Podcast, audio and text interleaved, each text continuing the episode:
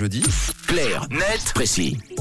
Pas de, pas de doute euh, possible, c'est bien jeudi, nous sommes ensemble à 7h23 et Tom est avec nous pour clair, net, précis. Vous savez comment ça se passe, un sujet d'actualité expliqué de manière euh, claire, nette et précise. Et justement, on passe euh, à la mode ce matin. Tu es à la mode, Tom. Ouais, il paraît que c'est mieux pour faire un défilé de mode, mais ce n'est pas suffisant, Matt. Il faut aussi être mince. Et oui, malgré les tentatives d'ouverture de ces défilés aux mannequins de toutes les morphologies, le dictat de la minceur reste largement la norme. Tiens, est-ce que vous avez une idée, par exemple, de la part de mannequins oversize, c'est-à-dire les tailles supérieures à 44, qui ont participé Ah au oui. dernier défilé à New York, Londres, Milan et Paris?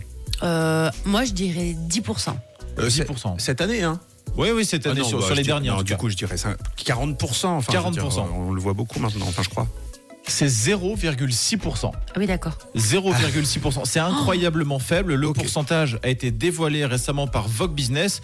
Le média a passé en revue les 9137 tenues portées au cours des 219 derniers défilés. Et les résultats sont sans appel. 95,6% des tenues ont été portées par des mannequins de taille comprise entre 32 et 36. Les tailles moyennes entre 38 et 42 ont été portées à 3,8% des vêtements. Et on le disait, les tailles 44 et plus étaient représentées à seulement 0,6%. Et il n'y a aucune règle pour limiter euh, ces écarts? Si, des initiatives ont été prises ici et là, mais elles ont finalement assez peu d'impact. En 2017, par exemple, le certificat médical a été rendu obligatoire pour les mannequins.